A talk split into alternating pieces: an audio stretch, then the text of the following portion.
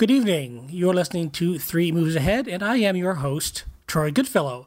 Here to talk about the biggest strategy game, I think, of 2016, uh, from one of the most storied, if not the most storied franchises in strategy game history. I'm, of course, talking about Sid Meier's Civilization 6, a design by Ed Beach to help cover the ground of this very important game. And I think we'll talk more critically about the design, whether it's a good game or not. Though I would like to get people's opinions on that.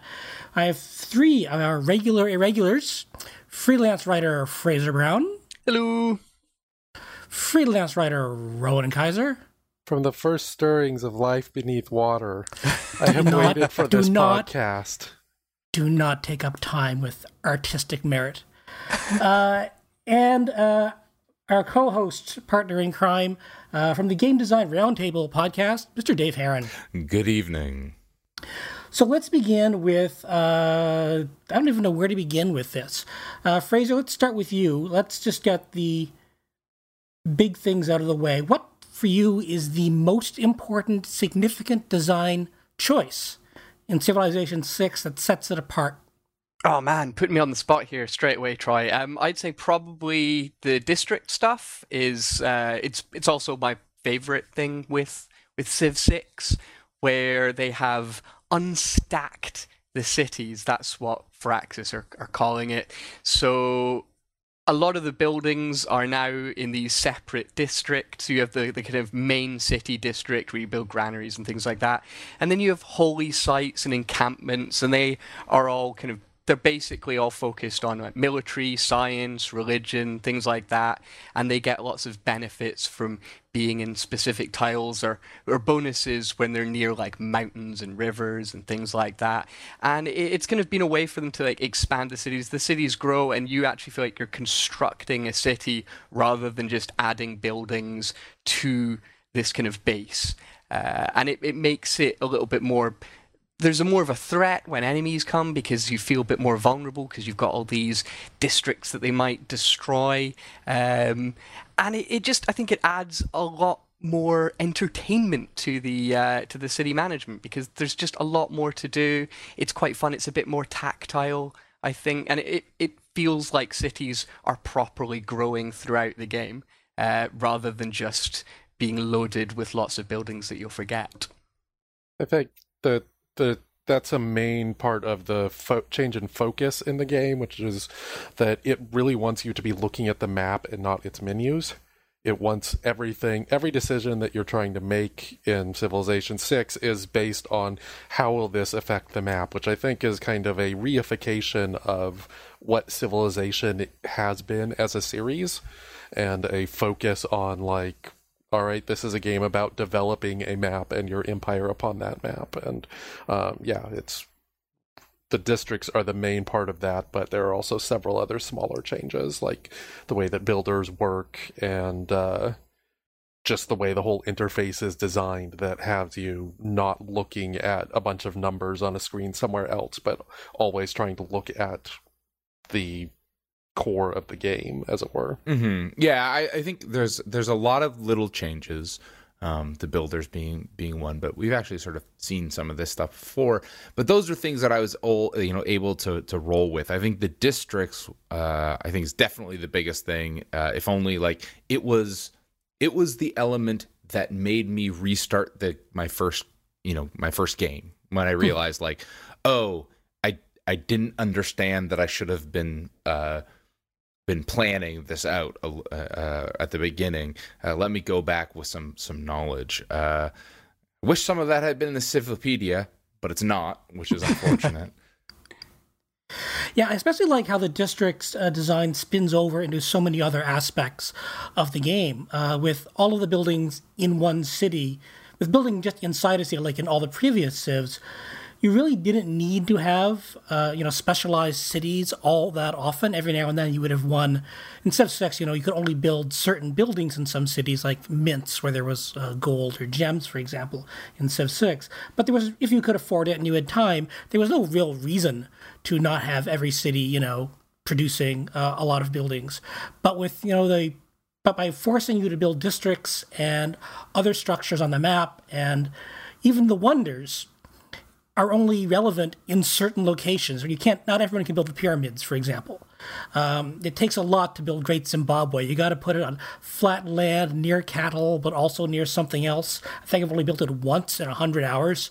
In fact, I think I even and so you have to plan ahead in very unusual ways. So you would have, I mean, you you might not have um, a holy center in most of your cities unless you're really pushing for that religious end. Um, where do you want? How many theaters do you want? Should I build a? When should I build my encampments? Uh, you want a rush for the industrial zone because that makes your city so much more productive. But do you have space for it? Because a city has to have a certain population before you can add another district. So if you've already wasted your space on two or three districts, you got to wait before you can build that fourth one.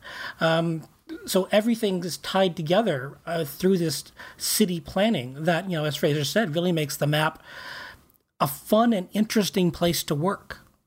I think it's interesting the way that it makes you uh, set your cities in, in, weird places. Like when you're putting a settler down and, and building a city in the desert where there are like no resources and that city is going to develop really slowly. But if you build petra first all of those desert tiles suddenly become amazing. And you have like a powerhouse but you have to go through this period where you're waiting to to well firstly unlock uh, petra and then there's that race to actually get it or that city might end up being just completely garbage forever. Um, it's it's almost counterintuitive because you're like looking at these areas of land you're like eh, they're not that great but you have to start thinking about the future. They could be amazing yeah, it's like uh, in previous civs, if you start like with half of your starting city in a tundra, that's terrible. Like you're never going to be able to have that city be a powerhouse. But in this, if you get your um, the pre-religion thing, mm-hmm. your pantheon, with the bonus to a holy site built on tundra, any you you can have a holy site that's generating nine faith per turn without even actually having any buildings in it, and you can just turn it into an immediate religious powerhouse. And I mean, like not even that far down the civic tree to spoil things, you can you can double that like pretty quickly. And so I think, I yeah. that that that's a, that's I think the the most the second most notable uh, in that your very first turn, uh, players of of of Civ. I mean, assuming you don't move around with your settler, because who would do that? Um, uh, half the audience. Um, uh, but but you're you're forced to to, to um, pick your your uh, technology, which you're going to research, which is you know sort of standard. And then there's this they've they've redone civics, they've redone society, and now it's this it's this separate uh, mm, far more linear, I suppose, um, uh, research tree, and uh, and that isn't the only thing that they've done with research. They've added this new this new system called uh, called Eureka Moments, and basically it's these um, these short term directives, these these uh, these objectives. Um, that the map lays out that if you can complete them and these are these are things like uh, find a natural wonder uh, build six farms build two archers kill something with a slinger um, you basically get a get a 50% discount on on any given civic uh, research or or technology research and uh, I found that uh, a little hot and cold. What was your relationship with this this sort of change? So I I actually really liked it. I thought this particularly I think it's going to be great for people who aren't really that familiar with mm-hmm. Civ because it's giving them little quests. Things that they might not know how to do or if they could do it and then it kind of inspires them to go out and maybe for instance it makes exploration especially early on this fantastic thing because everything you're doing with this explorer when you're meeting new city states meeting new civilizations like fighting barbarians all of these things they'll give you bonuses to your research. So just by interacting with every aspect of the game you are getting more stuff more research. Um, i find it really quite beneficial. I didn't mm-hmm. really see a downside although maybe it sort of inspired me to do things that I wouldn't have normally done uh, and maybe were to the detriment of my civilization because I was focusing on the wrong thing. So, so I think I think the the sort of the, the if there is a downside or the part that's a little cold um, was I think one of the early criticisms, or maybe it was a late criticism of of, of Jon Shafer's uh, Vanilla Civ Five, was uh, this idea that um, in Civ 5, you basically, in your first uh, 50, 60 turns, um, decided eh, on, on, and this is on like Emperor or above, right? You decided on your victory condition and you pretty much uh, followed this path. And deviations from that path, like it was so tightly balanced that it actually caused a problem. And, and I think that this system actually uh, reinforces that. So if it wasn't something that you were particularly into, um, I, I, this might this might be bad because what it is is it's this it's this positive feedback loop, or at least that's what I experienced, where uh, because I was doing things and the eureka moments are typically triggered by uh, embracing the technology that comes before it, right? So you unlock the ability to build a water mill, then the construction eureka moment is build a water mill, and then that allows you to build factories, and then the next eureka moment is build two factories. And what happened to me in the five or six games now I've completed um, is I have gone vastly, you know, deep in one wing of the of the um, uh, the tech tree by virtue of these eureka moments, and I am I'm in the the Bronze Age. You know, I have radios, but I'm I'm I'm still using pikemen. Uh, this is this is something I think is a massive benefit to the game. To be honest, mm-hmm. I don't think I don't think that's a negative at all. I think that one of the big problems with Civilization in the past, even beyond the straightforward victory conditions of Civ Five, is that it portrays history as linear. Right. Like once you get a certain ahead in a certain way, you're probably ahead in that way for the rest of the game. And uh, you know exactly like how you're going to progress down this thing. You're going to be like Civilization 2. It's like if I don't build Leonardo's workshop, I'm quitting the game. Like that's just kind of the way that it was. Whereas this um, the eureka moments going down this particular path combined with the civics tree being built on culture instead of research means that you have civilizations that can be of wildly varied form, and one of them is not significantly, inherently significantly better than the others. Um, I do think this does lead to some problems, like I had a Congo game where I got two religious relics immediately, and uh. Congo gets huge cultural buffs from religious relics. So I was like, in the 20th century in the civics tree, but I was you know still medieval in my tech tree and districts increase in um, cost and you can't buy districts with gold. So i was basically stuck in a place where i had zero production but tons of gold. And it was a really boring game. But that was probably an outlier. Sure. I, I mean i still like the idea of the game offering history is a thing that is not linear. Yeah, I'll do you one better. I, I, I, my in my Congo game, I was I'm fishing for achievements, and I did a duel map, a really small map where there's only one other player, and I got uh, from one of the the goody huts. I got a, you know an early game relic, and then I I got one early on, and I won the game on turn 68 by by a culture victory. Wow. yeah. Can, can, we talk about about culture victory and why it sucks? Um, we can talk about culture victory in a number of different ways. Why it sucks. Uh, why it seemingly is the most buggy uh, victory, and I've had two games now where it just doesn't trigger. Sure, let's talk about I it. think I think we should talk about the victory conditions in general because let's talk about the victory conditions in general. There are how many victory conditions? Five. Five? There's cultural, there's religious, there's scientific. domination, scientific, and one other incredibly important victory condition. Points. Point. yeah, no, just finishing yeah, the right time span. And uh, the, the, science victory is familiar to pretty much anybody. You go into space. In this game, it is uh, Mars colony instead of Alpha Centauri, and a break from the past. Um, the space race takes a long time. Domination is eliminating or capturing capitals, just like in Civ 6. Religious is converting a whole bunch of cities to your religion in a very aggressive missionary spam way.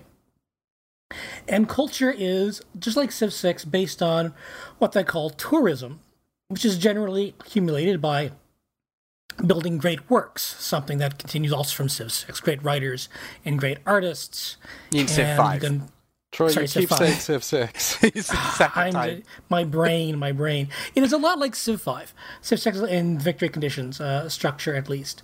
Um, and Culture Victory, yes, and you accumulate uh, great works of writing, great works of art, uh, religious relics for tourism, and also occasionally archae- archaeological digs, something else from Civilization 5, uh, not 6. Brave New and World, specifically. My issue, my issue with it is that first it's a very boring victory condition because you don't actually do anything. It seems even less active than it was in Civilization 5 because in Civ 5 it was largely culture by culture and you could track the growth very very easily. Uh, the other civilizations would interact with you in interesting ways. They would be angry if you dug up stuff in their territory. They don't seem to be as angry here about that. Of course, that all happened in Brave New World. Vanilla didn't No, have well, any yeah, of that. right. But uh, no one, no one plays Civ with a Brave New World now. If you do, you're doing it wrong. Um, but in here, the culture victory, and uh, I'll talk about the religious victory. Why it's bad too. But let's start with the culture victory. The culture victory just seems to, congratulations, you have enough culture. It is uh, not something you try for. It is something you stumble upon, and it there's no meter counting down saying, "Hey, you're really close to winning. All you need to do is get that Edgar Allan Poe buff, and you're all set." Um, so it is very disappointing, especially since two or three of the uh, great people you can recruit, recruit, you recruit great people based on bonuses acquired in the districts. The artist, the writer, and the musician. You know, that's three of the six major great people because you only get one prophet. Directly contribute to a culture victory, and they're kind of dull.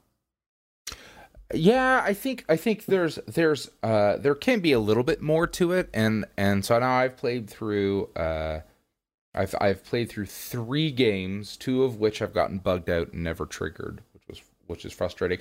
And I think it's a uh, specifically with culture victories and I think it's a little bit more nuanced. Um uh, a couple of things uh, is it ties in, but it doesn't really explain very well. And I think this is a, a UI problem, but also this is the worst Civlopedia I've encountered.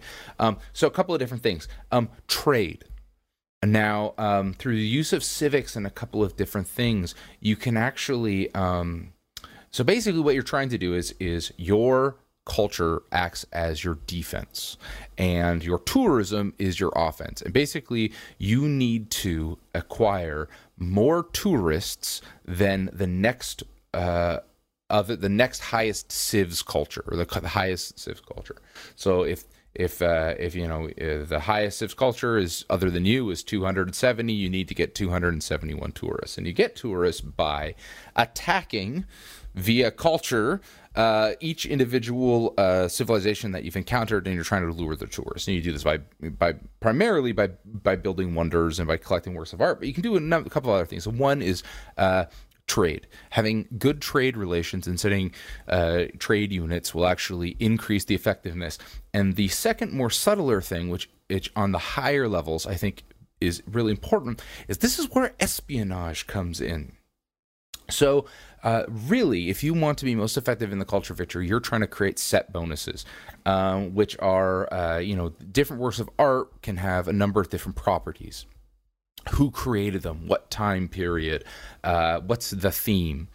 Uh, and by building museums and, and wonders, uh, and mixing and matching and making sure you have you know you, you play curator uh, you get you get a, a bonus and i found the best way to do that is sending uh, spies to my enemies and having them uh, play uh, Carmen Sandiego and steal uh, pieces of art and that's Yes. how i i made mine was was was being aggressive in espionage uh, and Yeah, well, yeah, well, one of my favorite messages is uh, your spy has stolen the, the Sistine Chapel ceiling. That's right, exactly. Master spy there. That's you know that's some good work there, lady. Yeah. So while while it certainly is is uh, you know potentially buggy and and maybe not as as active uh, on the map, uh, there is this sort of uh, uh, meta layer that exists within the UI that you start playing. You're playing a, you're playing a different game. And I don't think that game's actually that interesting. I, I really try to put No. it through its paces, and as much as I tried to, I don't think it's worked out so well.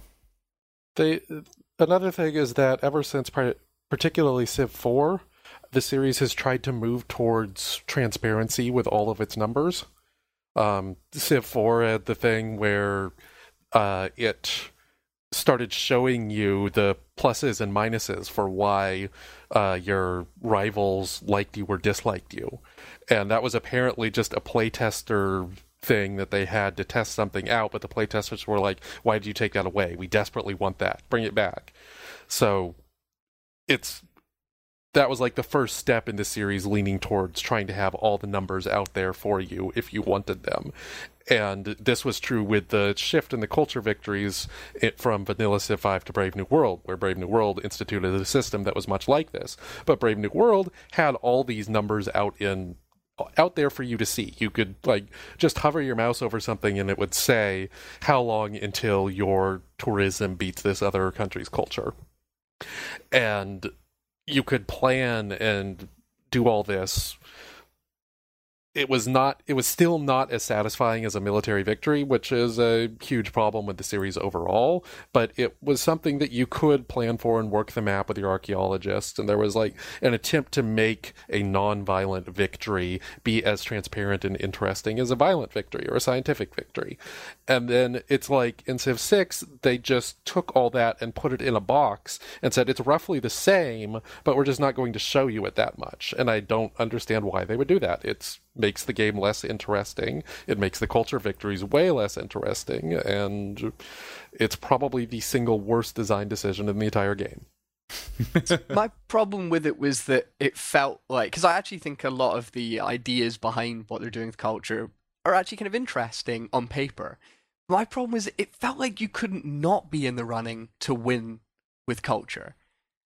Yeah. just by playing the game, you're basically almost at the top of the culture leaderboard. It's ridiculous. The amount of times where I've been, you know, I've decided I'm going to go for a scientific victory or I'm just mm-hmm. going to be a conqueror. But because I'm doing things like trading and because I have like great writers and great works, I'm just doing all the things that civs do.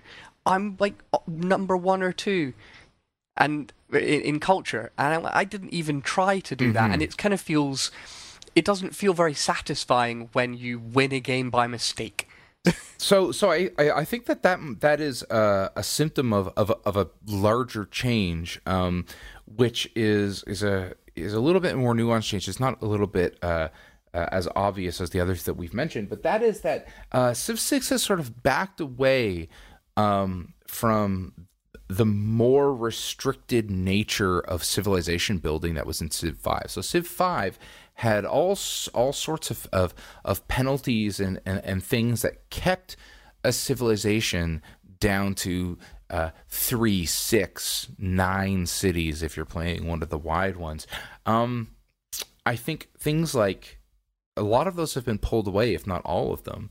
And and I have gone back to my early Civ techniques and the this the, the, the ways that I've won so much is I'm just like city spamming. And actually like because of the the the the districts and the uh, the network effect, where you know you can you have these improvements and and and and that sort of affect all city centers within six tiles, is that you can actually like populate uh, a very like with, with a, you know an incredible amount of cities like we're getting into like 12 14 16 and things like culture uh, they scale with those. There is no uh, you know divide by number of cities part of the mathematical equation. And i found that for the most part the ai doesn't doesn't do that.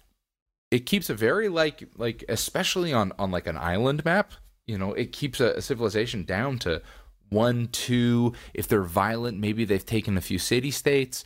Um but i'm i'm certainly uh the, the largest empires uh, on the map I I normally try to have good um maybe not quite perfect cities, but I want to have like a nice, well spaced set of metropolises, and I still find myself generally the largest, unless I'm playing at a higher difficulty where, you know, the AI starts with extra settlers. But Yeah, even when playing against uh, kind of conquest hungry civs, uh, and I'm I'm not doing that. I am just building cities. Um, they they do seem to always be smaller. I think that uh, this sort of gets to a general problem with Civ 6 and the entire series, and I think it, this is something that Troy especially wanted to talk about, was that um, the AI struggles to put together a fair fight, and this is a game that's only really interesting if it's fair. And this has been my struggle with the last four civilizations I've realized, is that I spend 10 times more of my energy trying to figure out the best size of map, number of AI empires, difficulty level, and so on to have a game that I find to be fair and comfortable and fun. And this continues to struggle with that. And I don't know I don't know if this is something that the series is just always going to have as long as it has its premise. And so I like a ton of the design decisions that are made in this game. I really like the focus being on short term planning and quests as opposed to the pick your victory condition type of Civ 5. Like I hated that about Civ 5.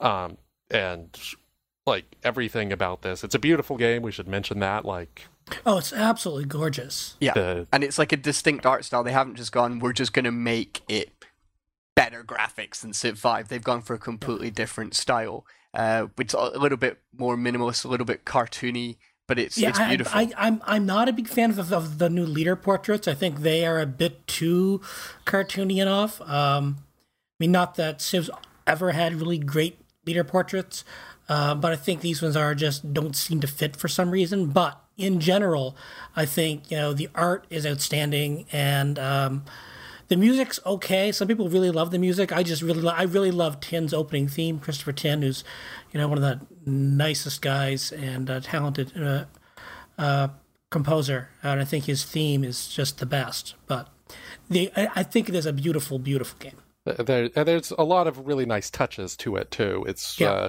like if you Yeah. turn on and off a tile that your city is working, like you can see what the effects of the work are. When you have silk, it's just a forest that maybe has some little colorful worms. When you work that tile, there's silk all over the trees. There are all these webs and stuff. It's just It's, uh, it's it's incredibly detailed. uh, one of the other sort of great points, and we'll just take a brief reprieve from from game design is. Uh, uh, I'm I'm playing. I have a, I got my MacBook, and that's one of the ways I've been playing this game. And uh, again, it's uh, I think it's Aspyr or Esper has done the port.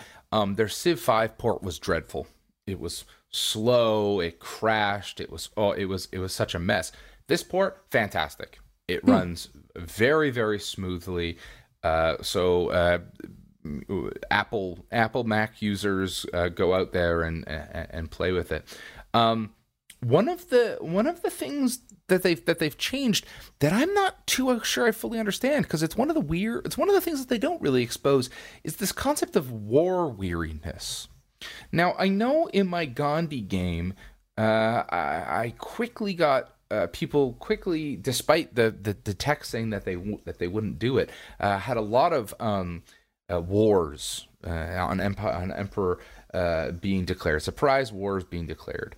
Um, uh, the AI doesn't partic- didn't particularly know what to do, and it was at a at a, at a point where because I was a, a theocracy, I could just uh, press into service using my faith points of some pretty significant forces, and was able to, to fight off the three that that attacked me. Uh, but what what the end result was um, is I was like counterattacking. I'm like, oh, I'm just gonna fucking take all your cities. Um, but what was interesting is that like their economies were completely crippled. Uh, I did a little bit of searching and and was told that this was due to war weariness, which Gandhi has a times two multiplier. I don't actually know what was happening. Do do either of you, does anyone here? Yeah, it's um, every aggressive move you make in a war adds to contributes to war weariness. Mm-hmm. Um, so the more I guess the the more violent your war is, the more exhausted people become.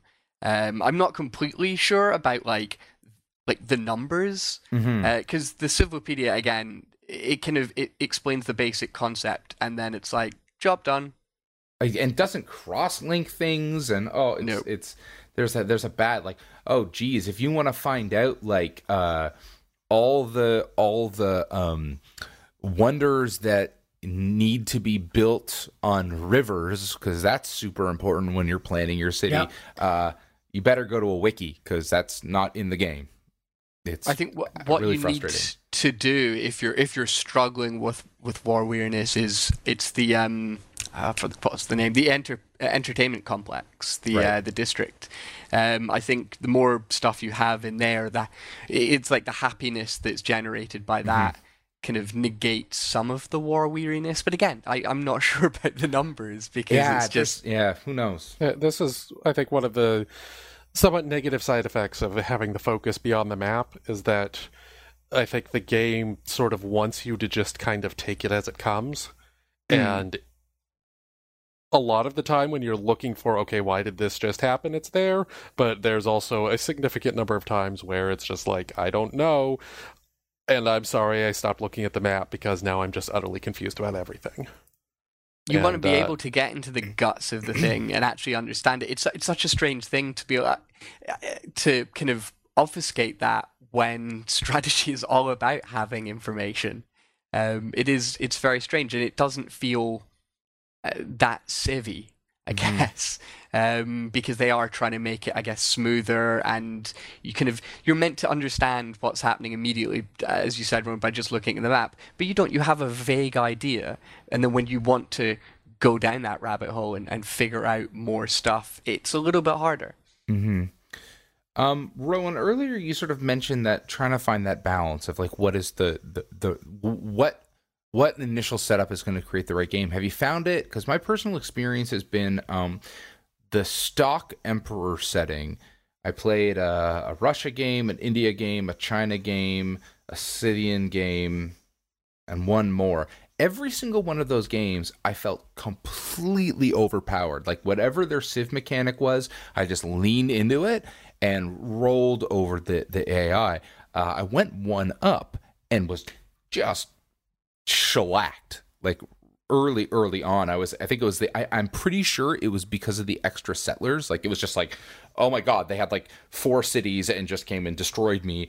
And uh, oh, and because they had, uh, I think because of that, like they were rapidly going through technologies and so the barbarians were just fucking crazy because those are like really ramped up this this version of the game have you found uh, like what that sweet spot is No, I, I like I said, I haven't found it in four games except for the mods that the guy named Rhye put up for Civ 3 and Civ 4, which basically like leaned into the imbalances and made it much more of a simulation than a I don't know, a a sprint to the finish or I guess a Mhm. marathon to the finish just depending on your speed. So it's I'm currently working on trying to do Emperor and finding the size of the map that will actually be ha- have enough civ- enemy civilizations to be interesting, but also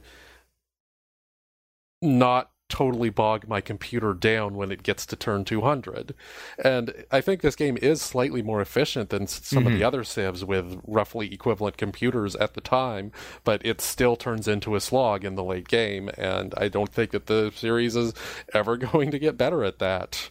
I, I they want they want it to be a technical achievement, and it is a technical achievement, but that comes with a cost of you click in turn, wait for 30 seconds, click in turn, wait for 30 seconds, and then that time gets longer and longer. Mhm. And so figuring out a balance of size of map for interesting game with uh, I don't want to have to wait when I get into the industrial era constantly is like that's not a fun that's not a fun balance to try to think about it's not it's not an interesting thing and this is what i'm realizing has been my dominant experience was with most recent civs mm-hmm. what have your what have what have uh, everyone's favorite games been like Hmm. the favorite campaigns in this one yeah yeah I, I, I have I have two that have really really stood out, but I'm interested in hearing what what other people have what other people's experiences have been. Um, before the end game, my Congo game was actually on an island map, which I normally hate. I I just dislike the way that naval stuff is done in most games, but it actually is really effective in this one for whatever reason. And I, I it was just like a beautiful varied set of islands that I was able to create a bunch of um, interesting cities on and kind of like have a different flair for each one because the islands were cramped in certain ways. And it was just an enjoyable way to spend some time until I got into the mid and late game and everything slowed down.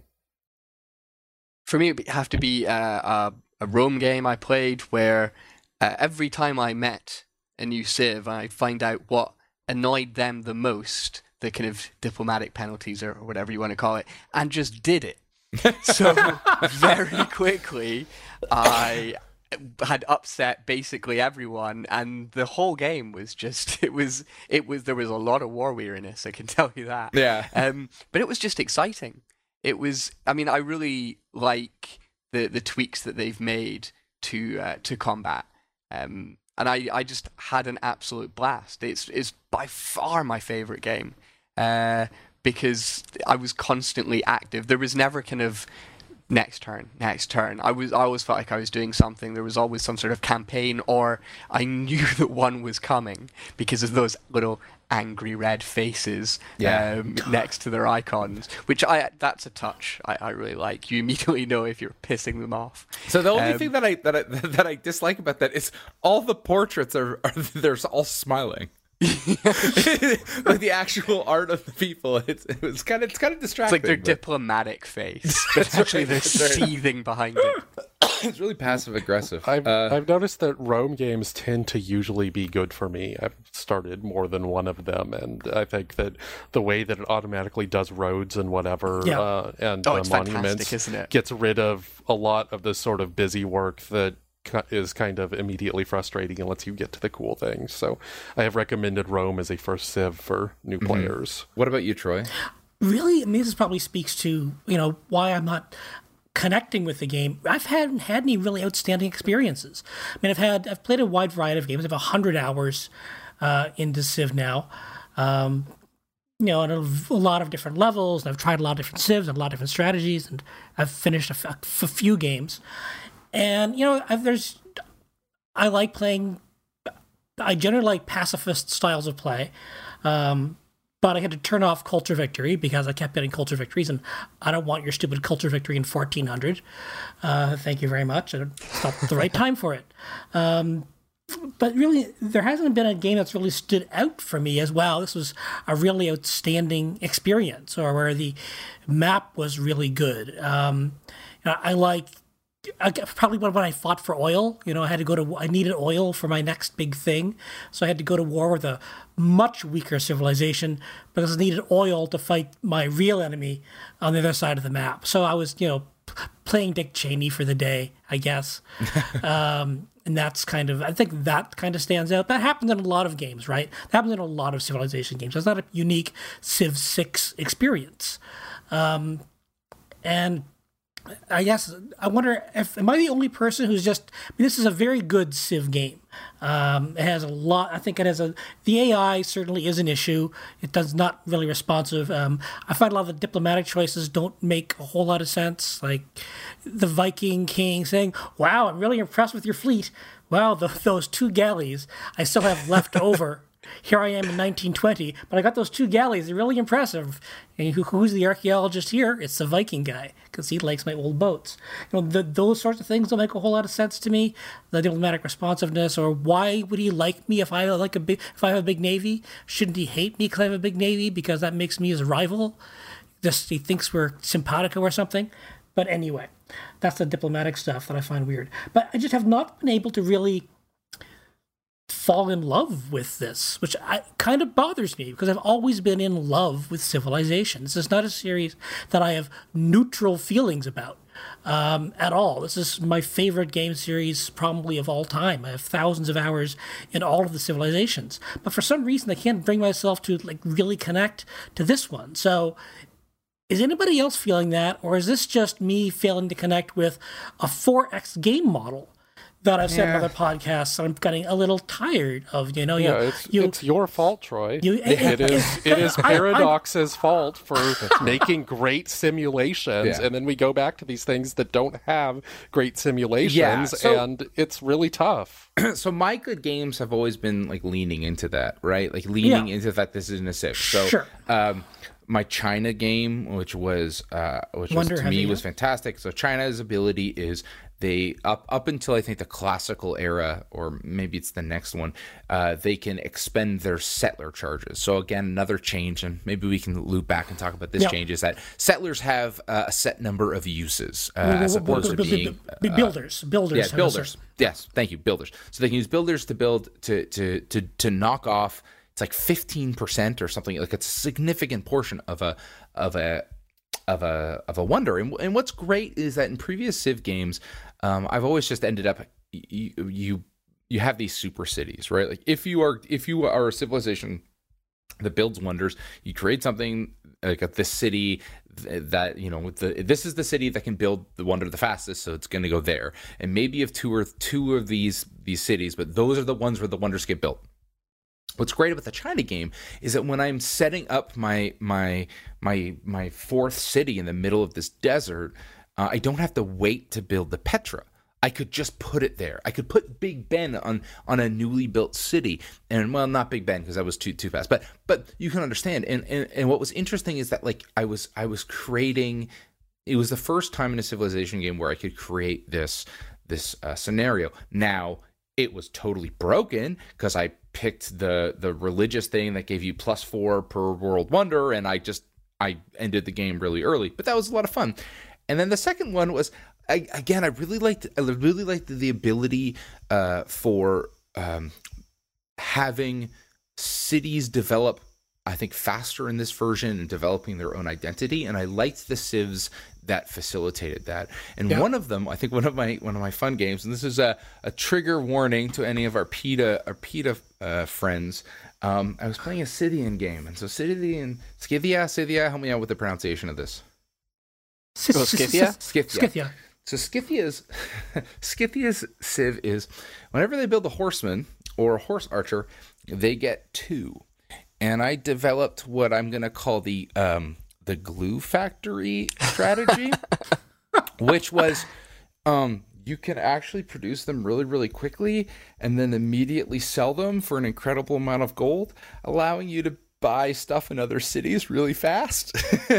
and, Oh. and that was how my, my my that that particular game I had I was able to sort of build up all these you know I was able to create a new city build the water wheel build the granary build the you know ba ba ba ba ba ba first turn you know just being able to lay out all this stuff right away uh, because my first four sieves were uh, operating these glue factories. And so I think leaning into the brokenness and leaning into these and like buying into that system optimization element and finding out what that's going to be. Are you going to be Russia and you're going to, you know, create these holy districts that that create or the the Lavra or you know their specific districts. They, these things that create like an incredible amount of, of holy and you know you're just going to have these apostles running out. Like for me that was the fun of figuring out how to break it with every Civ. Yeah, I mean, I, I like, I, I love that the many of the Civ traits, not all of them, but many of the Civ traits are do lend to like certain types of games, like the Aztecs. They you, they you can, they can use their workers to rush to what they what they rush districts. So you can start an early war on a weak enemy, grab their when you defeat a unit, it becomes a worker, for, a builder for you.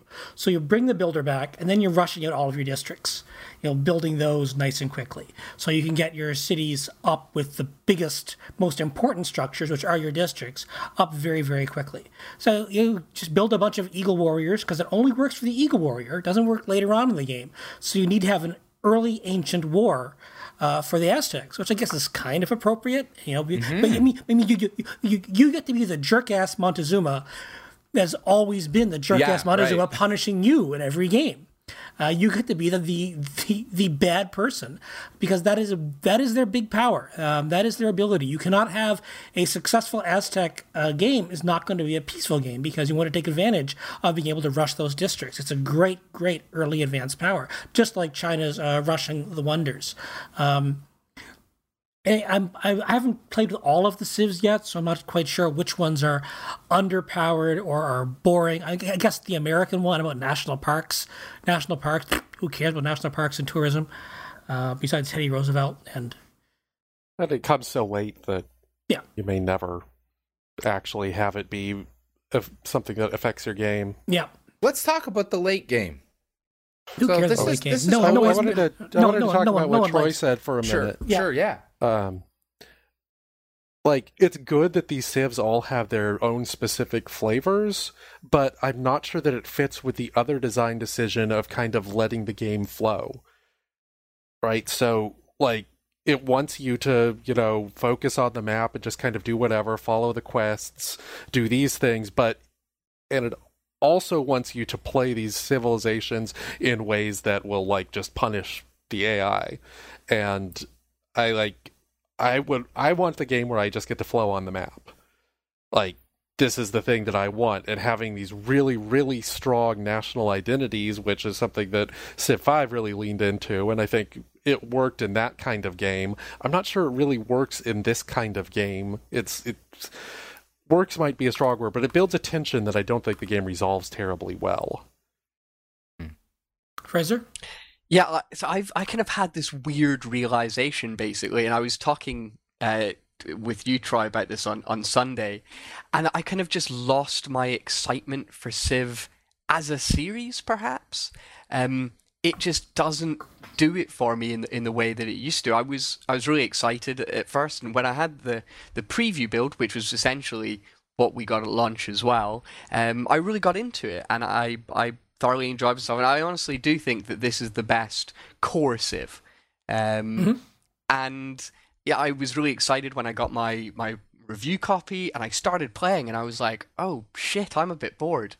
And I, I couldn't figure it out, and I don't think it's necessarily anything that Civ 6 does wrong. It's a case of it's not you, it's me. Uh, I just I want something more, and I think you know we were joking about it a, a moment ago, but I think it really is games like Paradox's output and Yeah. and and other things like other 4X games that are doing really interesting things like Amplitude uh, have have fascinated me for a while now. Endless Legend was amazing. Endless Space 2 seems great, and they're doing unique things. They're bold. It- Endless Legend gets around this by leaning completely and totally into the you're playing the map thing and you can finish the game without even really caring about the strategy aspect of it. You can play it almost as an rpg where you're just following the quests and the quests work at getting you doing the things that you kind of want to do to make a good game but like in Civ, you have this problem where you're chasing this, these specific strategic victory conditions on this map that's kind of built towards, I just want to fiddle around with this. And, like, one of my disappointments is that I feel like there is the core of a good simulation here. The way that the AI handles um, the uh, uh, kind of diplomatic traits of each empire. I forget what the term is, but each one has a like uh, Agenda? specific public. They have two agendas. yeah, Yeah, yeah, agendas. That's the word. Each one Yeah, has a historical specific and secret random one.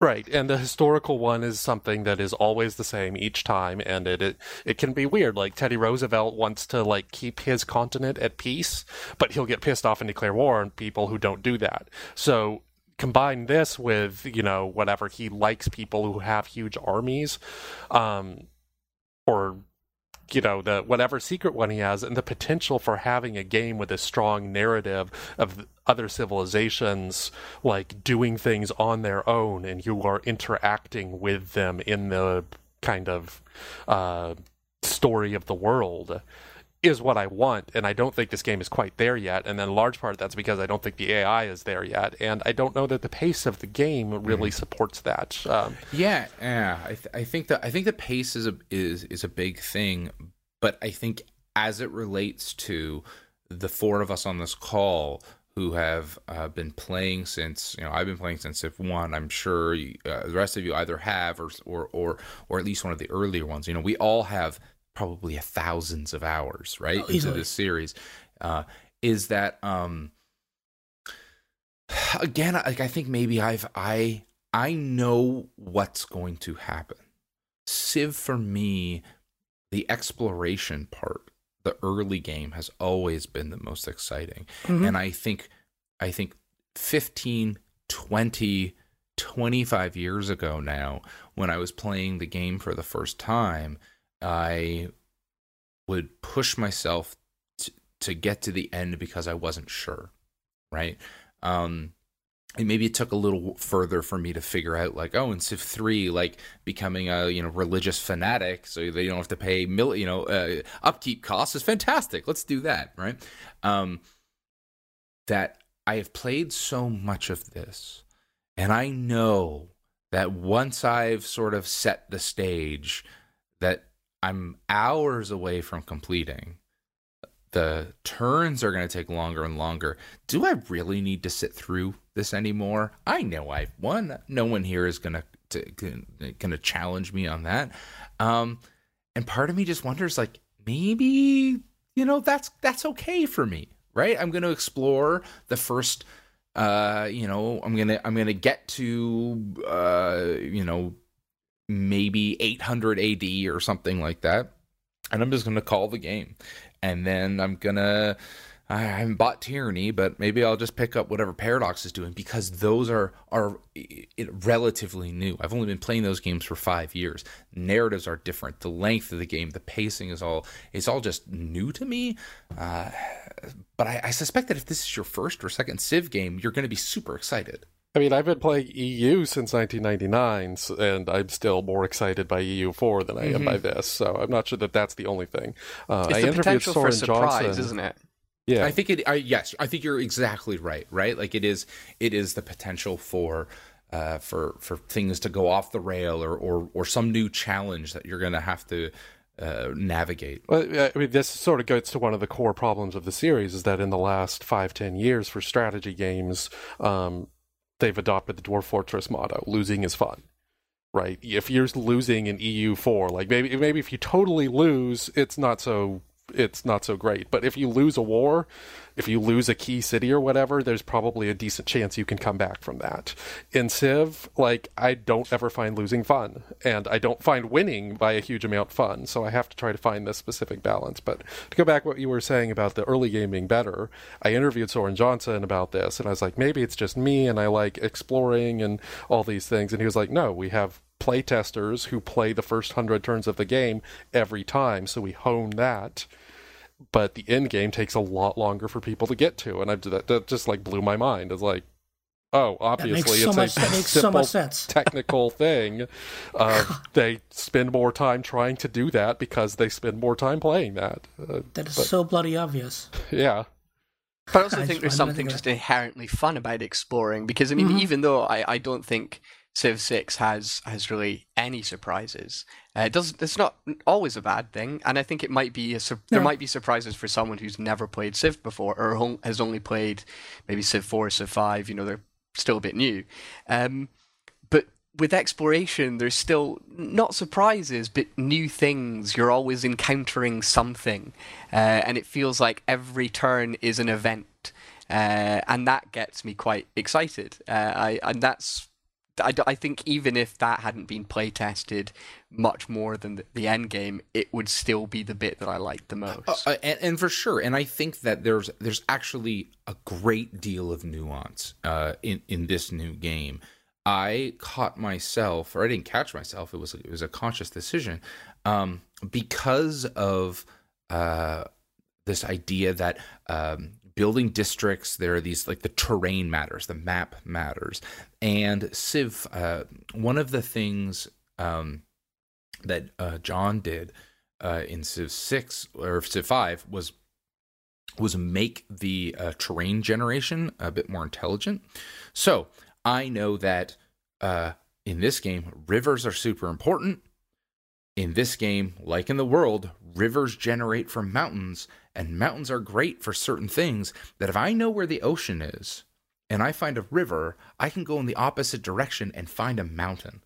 And that I, I, I did that and that was awesome and you and and if you're lucky you you you you're walking around and you run into the dead sea or you you um you find a a particularly you know cherry spot with the right resources and that moment um is is is still awesome and Yeah. and frankly I don't think um has been captured by another another series quite as well uh, I didn't quite get into Endless Legend as as I bounced off of it. I, I I think I think my computer didn't handle it very well. Uh, but uh, but st- you know that certainly I think the Paradox games don't do that quite as well. Although the randomized new world was kind of cool in EU4, but it's a little bit different. It, it's you still have to like send a colonist to find the resources, so it's it's definitely not the same sort of just having an explorer uncover something amazing.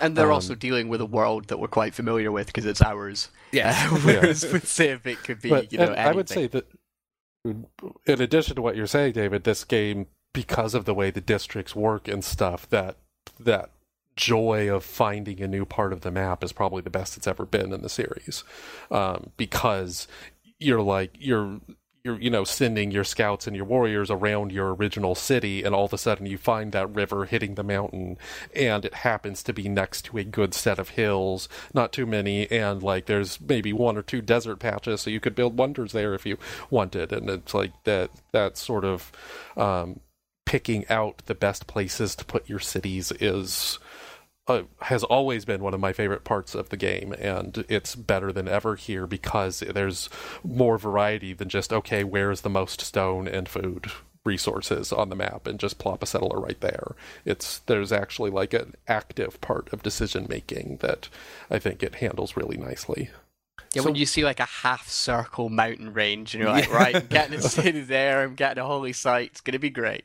Um, uh, I, I Oh, then, that. It's then- fantastic. then you get Charles Darwin as a great scientist, and he gets science yeah. points if you activate him on a natural wonder. So you go looking for the cliffs of Dover and get him surrounded by the six hexes.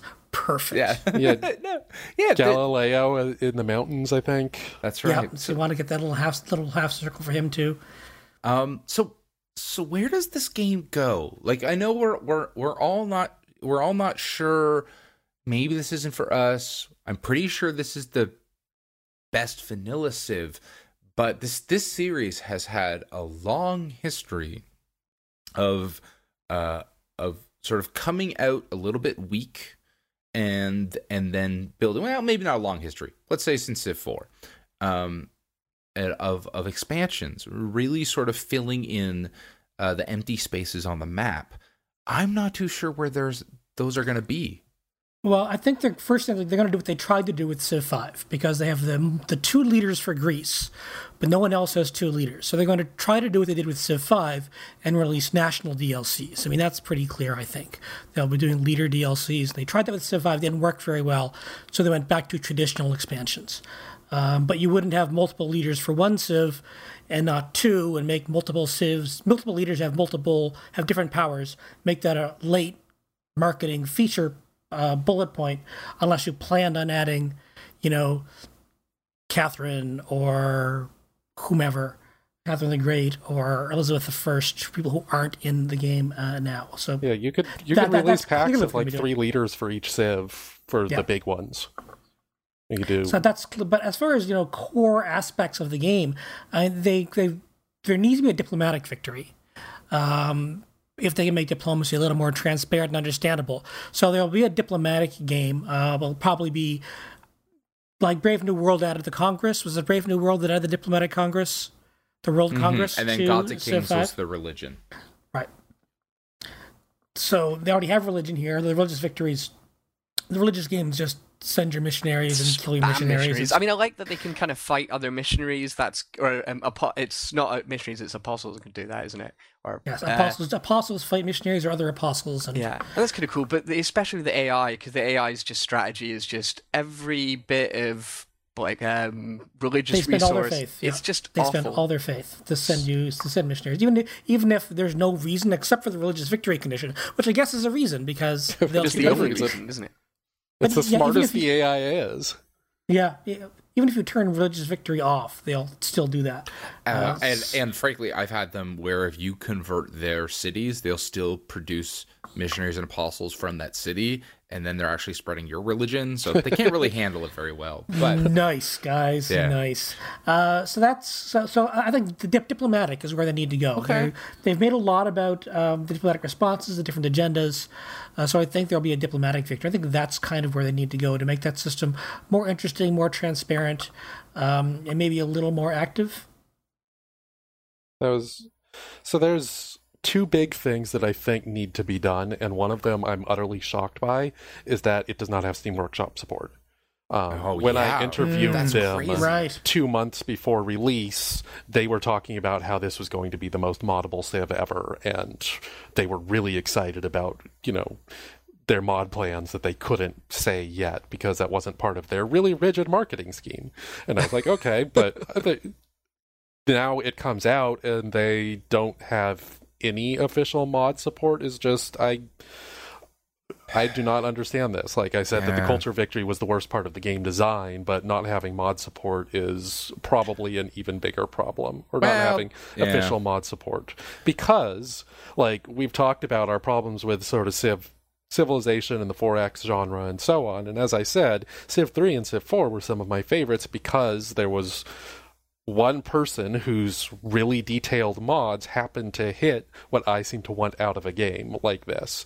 And now I don't even know where that is. Like I don't even Civ 5 they didn't they didn't ever release the the um, like deepest form of modding. I forget exactly what kind of file it was, but they never allowed you to edit it edit that in the way that Civ 4 did. And so um, those mods were usually more superficial than some of the crazy stuff you would get for Civ 4.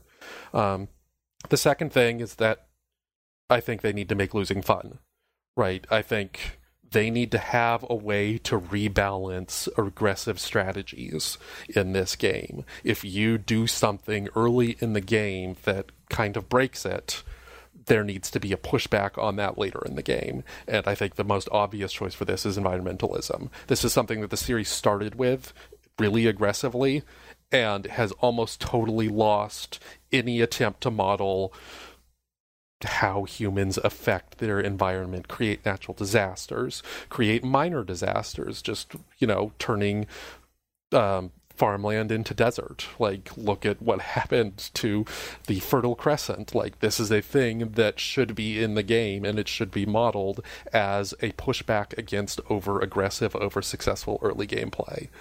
I don't know if this is something that fits with Firaxis's general philosophy. Um, it doesn't seem to fit with how they have made Civilization since Civ 1 or 2, but I think this is the absolute best thing they could do is create a pushback. As long as And they don't go the seems perfect. as long as they don't go the route of like Master Orion, which is just you build stuff and then you get lots of pollution, and then you have to build something else that reduces Yeah, pollution. no, so they- for Th- It's they need garbage. to lean into it and make interesting mechanics out of it, and I believe they could if they tried. There, there are a ton of interesting and mechanics in these games. Um, another thing that sort of got that you know got lost along the way, and maybe it was a good thing.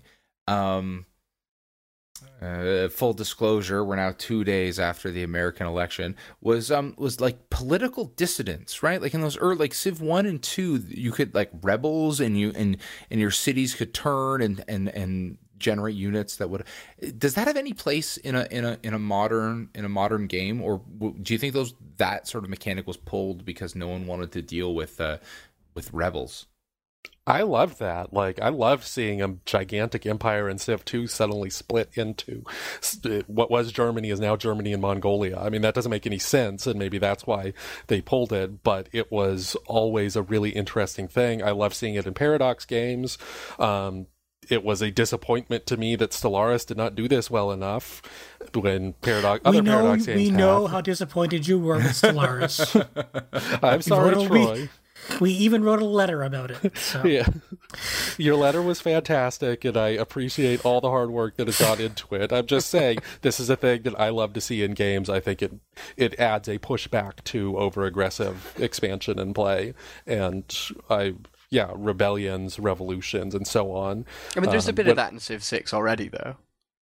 There's So a little bit more than there was in. Civ 5, but it's not where it was in Civ 2. So I Yeah, got the warnings. I got the warnings like in the in the and we we didn't talk about UI and I think that could be a whole other um uh line of, of questioning but it is getting late uh and I, let- I I just gonna put it out there that I think it took a, a pretty big step back but whatever um you I I these like red you know red notifications will pop up and it will say hey this city needs more amenities uh if not people are going to um revolt.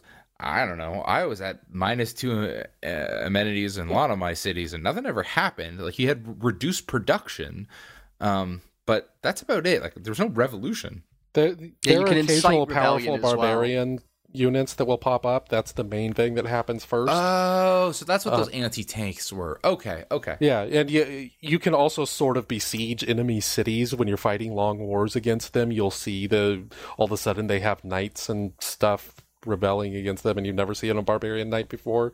Yeah, that's that's the Ah, amenities going a little haywire, but it's very the amenity system is very subtle, and I'm not sure if that's a good thing or not.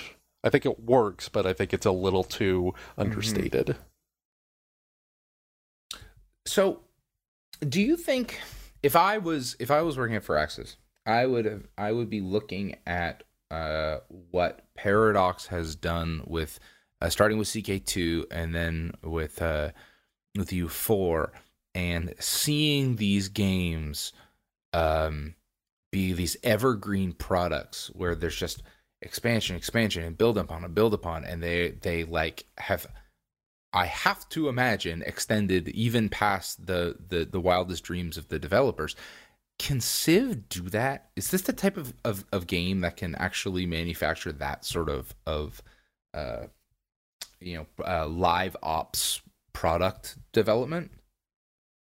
I think conceptually, yes, because this is for many people their default comfort strategy game. Mm-hmm. Like For, I for did many not, people, for, for, this is the only strategy game they know. yeah, For many people, this is the only strategy game they'll ever play. Will be this and maybe The Sims.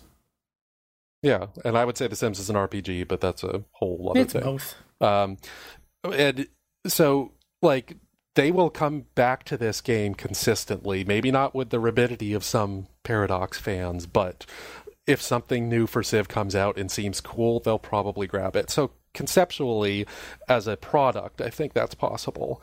As an actual game, I think it is somewhat hobbled by it being, you know, the race from 4000 BC to 2100 um, CE. It's always set in that particular form and i think that there are only so many things that can be done within that form if Firaxis wants to break out of that and definitely a scenario pack would um, be appreciated by many many people Right. um, then i think they'll have a lot more success with that a lot of depends on what 2K wants to do with this, right? That I mean, too. Firaxis, uh, I mean, this is 2K's. This is one of their big cash grabs. This is the longest we've gone between, you know, major Civ chapters, right? I, I, I like so much so that I had completely forgot about scenarios. I love them. Yeah, yeah, and some of them were really, really well done. Um, I think the Fall of Rome scenario in Civ Five, Yeah. uh, is an example. Is an example, which is a really outstanding, uh, well done uh, scenario, uh, where you know Rome gets all of these penalties to, that has to deal with. And- uh, starts really strong and then has to fight against its own decline. And, I think this systems, I think Civ Six has lots of room for that sort of stuff. I forgot about scenarios too, so thank you for mentioning everyone. I think that's a great place for them to go for And I. I could be Um, wrong, but I'm pretty sure the lead designer of this one started out doing scenarios. I, I might be, I might be wrong, but somewhere in the back of my head that I think, I think that's true. could be. we'll have to look that up See, I kind of I feel like, and this is why I was so disappointed with Beyond Earth because I thought Beyond Earth could be Firaxis trying something genuinely new for them, uh, especially when they're like, "Oh, this isn't Alpha Centauri. This is something different." I didn't realize something different meant it's actually just Civ, um, and I it I think that's more what I want. I want the the talented minds at Firaxis to come up with a new 4X strategy game and maybe just take a break from Civ for Mhm. like a decade. Uh, which they're never going to do. They're never going to be allowed to do that. And I understand. I mean, gonna it's not like it's even their choice at this point. No. Um, and I totally get that. But the the dreamer in me desperately wants them Mm-hmm. to just try something, and st- you know, still a massive epic 4X game. That's what they they know, but just not Civ. Let's find a new angle Firaxis. But uh, yeah, that's not going 4X to happen. game. Uh, Hmm? It can be. You can make great grand strategy games that aren't 4X games. I think Yeah, this or has like, been yeah, amply it doesn't have to be demonstrated by um, certain publishers that we can't talk about too much because conflicts of interest. But I, I'll I get- think we've get- already we've Yeah, already crossed and- that and pe- line. People are going to think I just have you guys on to blow smoke up my ass. Uh, that's that's why my Stellaris stuff is necessary. I mean, yeah, no, seriously. Hey, man, I'm, I'm fr- frankly, I'm with you. But um, uh, yeah, I don't know. It's I, I think that it's going to be tough for them to to to get away from it. But all that being said, is um, you know, these are immense products with uh, uh, an actually like remarkably small team, and so I think that you know, game development is all about these trade offs, and um, I was initially skeptical of they're going to come out with this with this game and it's going to have all these things and that's too big of a thing for them possibly to actually execute in vanilla. And uh barring some AI issues which I think are pretty standard for the for the um for the genre uh I think it holds up remarkably well. Um I have you know put in 100 hours I've played a bunch of games. Um I've really enjoyed some of the changes we didn't even talk about builders, um, but I think that change was was was is particularly savvy, even though I think it's borrowed from the one non Firaxis Civ a little bit. Um, it's uh, culture. the Souls culture. the best thing of from 2000 Civs. Yeah, I, I, I, I, I, I think this is a great product um, and a good step forward. I think I'm a little bit skeptical as to where they go from here, um, but I, you know, I do wish them uh, all, all, the, all the good luck. I, I, but I, I don't know if I'm going to keep playing it. You know, well, I'm going to keep playing it. I only have 100 hours in because I have 900 to go before I can give this a fair evaluation. Um, any final thoughts? Uh, no, other than pro- I'm maybe not going to keep playing it. Uh, I just feel like I, I've gotten everything I can possibly get from the game at this point, um, or at least while still enjoying myself. Uh, I might find myself coming back to it, but there are just so many great, not just strategy games, it's great games, and I don't feel the need to keep playing this thing that I've been playing for like over 20 years. Uh, so yeah, it's a bit sad. yeah, it, it, it is, Uh, and maybe a weird time of year for this to come out. Is this normal? For, for Maybe we're all just super depressed. Well, I mean, look, to be fair, I mean, I think this. I mean, I've, even if I am a little bit burned out on either Civ or 4X games, the some of the design choices here, to go back to the beginning of the podcast, especially in the city building uh, and making the map, you know, of vital interest, is are absolute bits of genius. Uh, I think, as far as design, maybe a little bit cribbed from other games, but the way it's been adapted to the Civ formula, I think, is just outstanding. So we don't want people to think, because we've been talking for the last thirty minutes about issues with the game, that we do that we do not like uh, everything about civilization.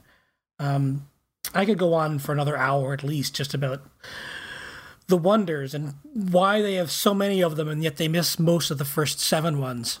But I think they wanted more would- variety in everything, and I think it's generally a good thing. Yeah, but there's no no hell no mausoleum of Helicarn- Halicarnassus. Um, there's no The one everyone statue of forgets. Zeus. At, no statue of Zeus at Olympus. one I no one forget has seen. nothing. no one's seen any of them except the pyramids. Who are you talking about? No one's seen. There's a a statue of Zeus somewhere. Gardens. We have seven now. It's a prime number. Let's roll with it. We're all a bunch of weirdos. Um, so thank you for listening to Three Moves Ahead, which uh, is on. You can find on the Idle Thumbs Network at threemovesahead.net. Like to thank our producer Michael Hermes for assembling our vocal stylings into something coherent and relatively nice to listen to. If you have any questions, uh, please feel free to email or DM us or something. We're on Twitter. We have a forum. Uh, we're not that difficult to find. Uh, if you like what you've listened to and would like to support more of this, we have a Patreon. You can find it patreon.com slash 3MA. On behalf of my guests, Fraser Brown, Rowan Kaiser, Dave Heron, and our absent boss and master, Rob Zacny, have a good night, everyone.